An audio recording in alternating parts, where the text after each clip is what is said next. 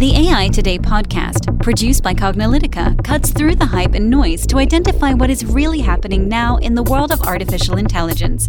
Learn about emerging AI trends, technologies, and use cases from Cognilytica analysts and guest experts.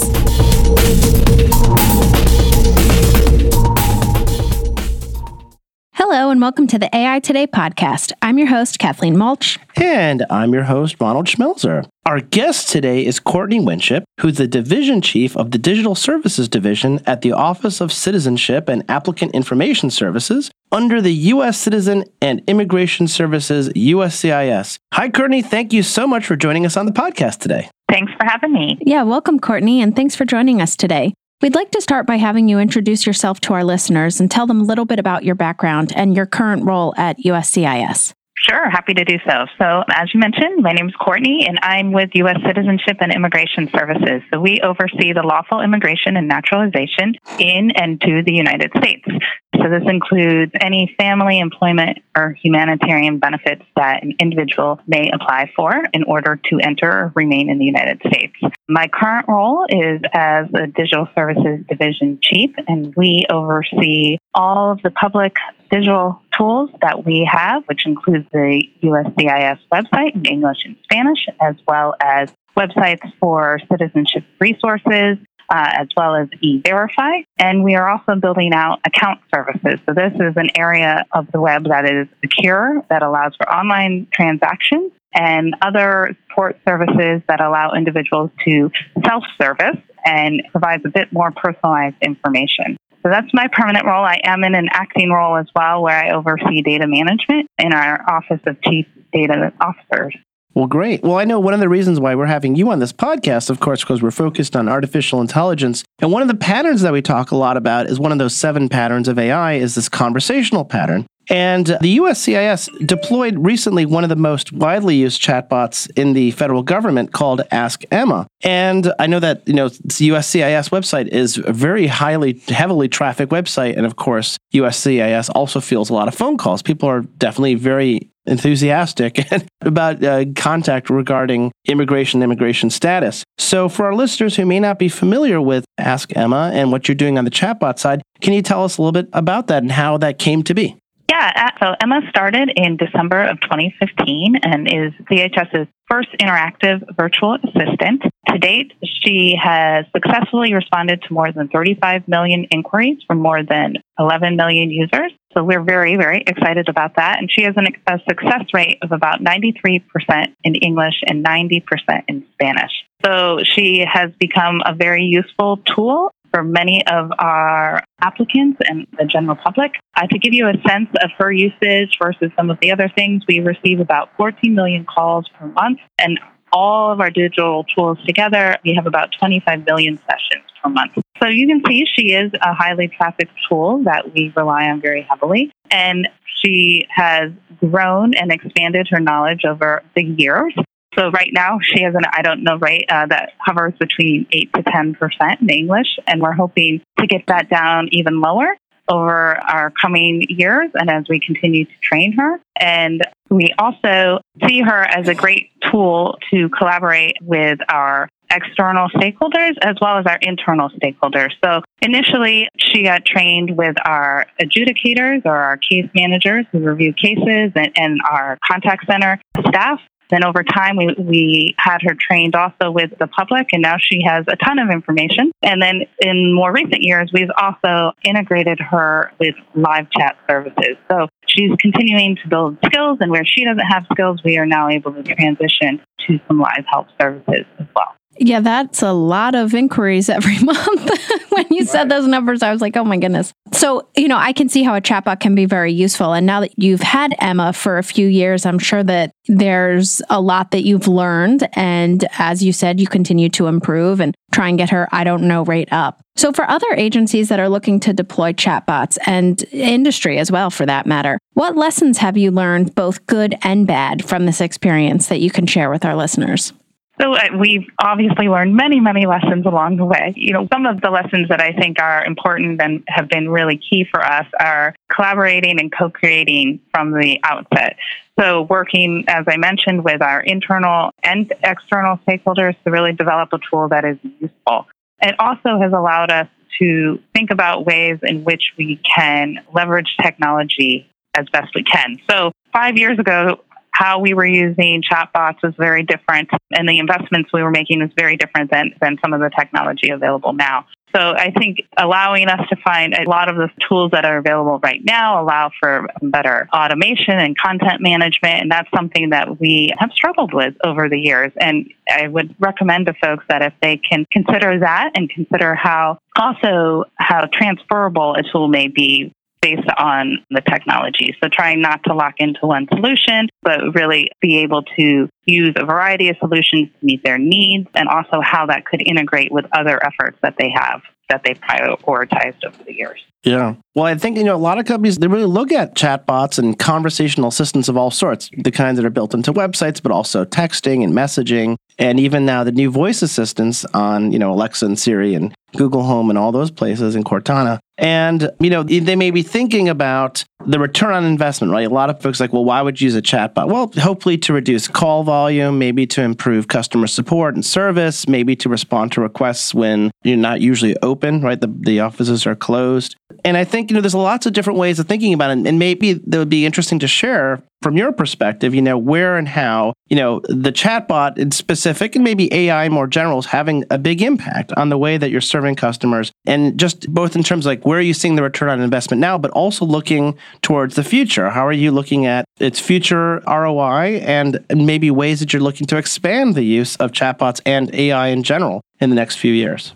Yeah, that's excellent questions. I think our biggest goal has been how to create more space for our caseworkers to focus on complex immigration issues and reviews rather than some of the more basic questions like case status or processing time that we receive on a day to day basis.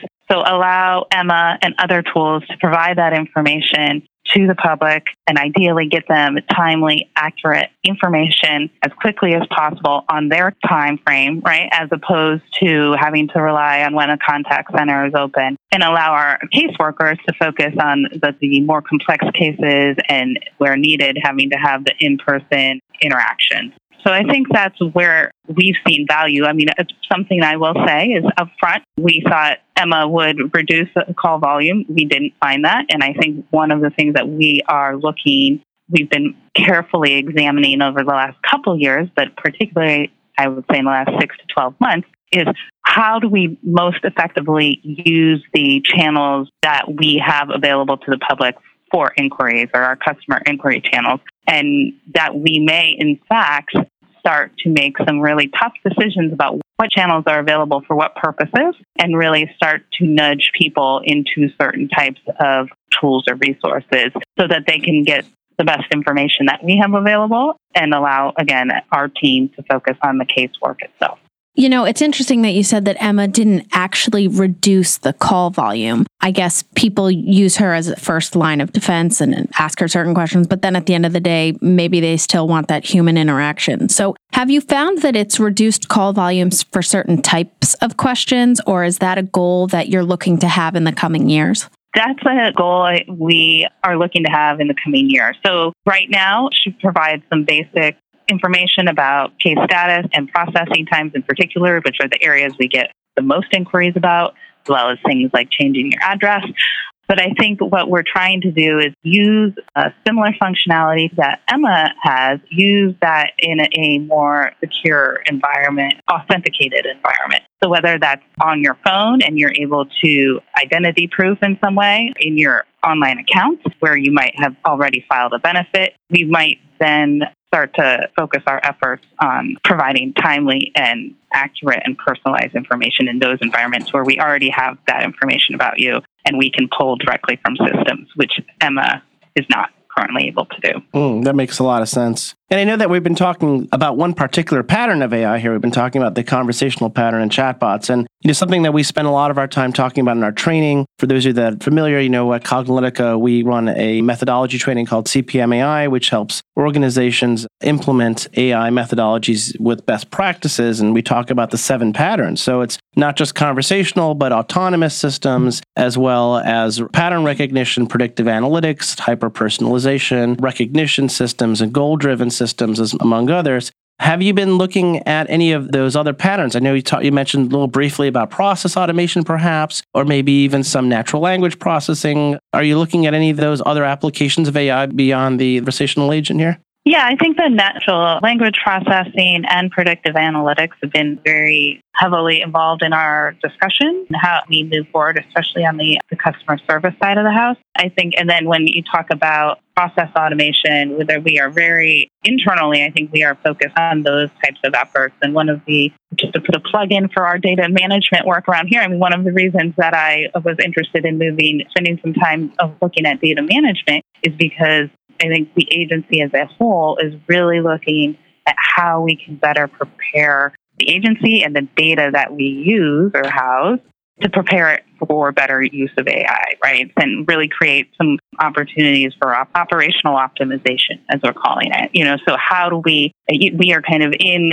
the, what I would say infancy stages. I think in government, we're probably a little ahead of the game about how do we implement better data standards and data structures how do we monitor and improve the data quality such that we can look at our network analytics and other things that we are doing to create operational efficiency? And therefore, once we have these types of things in place, we can better leverage AI within the agency. Yeah, that's great that you're thinking about that and looking at that because we always say data is the heart of AI. And if you don't have good, clean data, then you really can't do much else. So you really need to start at that foundational data layer. So it's great that, you know, you're recognizing that and moving forward with that. As a final note, this was really insightful and you shared with us, you know, kind of your journey up until this point. But maybe, you know, looking into the crystal ball, where do you see the USCIS in five, ten, even 20 years from now with how it will be implementing the seven patterns of AI and, you know, AI in general to help move the agency forward?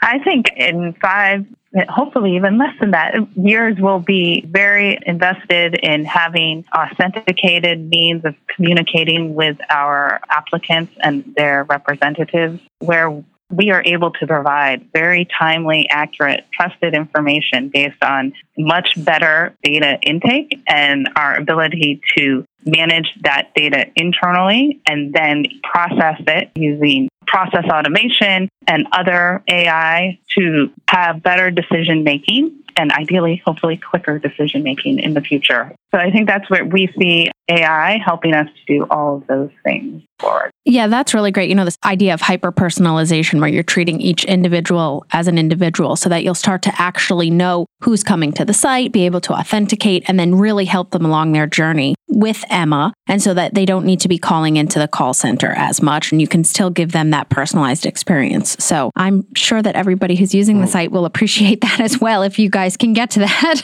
yep. Yeah, no, I think that's hopeful. And I think there's been a lot of talk also with other agencies about you know, data sharing and also how do we integrate whether it's systems or just pieces of information across the different agencies to create a more kind of whole of government approach to how we present information to individuals interacting yeah, government. That's great. So we've enjoyed having you as a guest, and listeners, we hope that you found a lot of value from this interview today with Courtney. We'll be continuing this conversation on a bonus episode, so make sure to go to aitoday.live and sign up to get notified when the bonus episode is released. Yeah, Courtney, thank you so much for joining us on this podcast. We really appreciate your participation and sharing all these insights with us. Oh, absolutely. I enjoyed the conversation, and thanks for having me. Thanks for joining us today. And if you're listening to this podcast, please make sure to rate us on iTunes, Google Play, Spotify, or your favorite podcast platform. As always, we'll post any articles and concepts discussed in the show notes. Thanks for listening, and we'll catch you at the next podcast.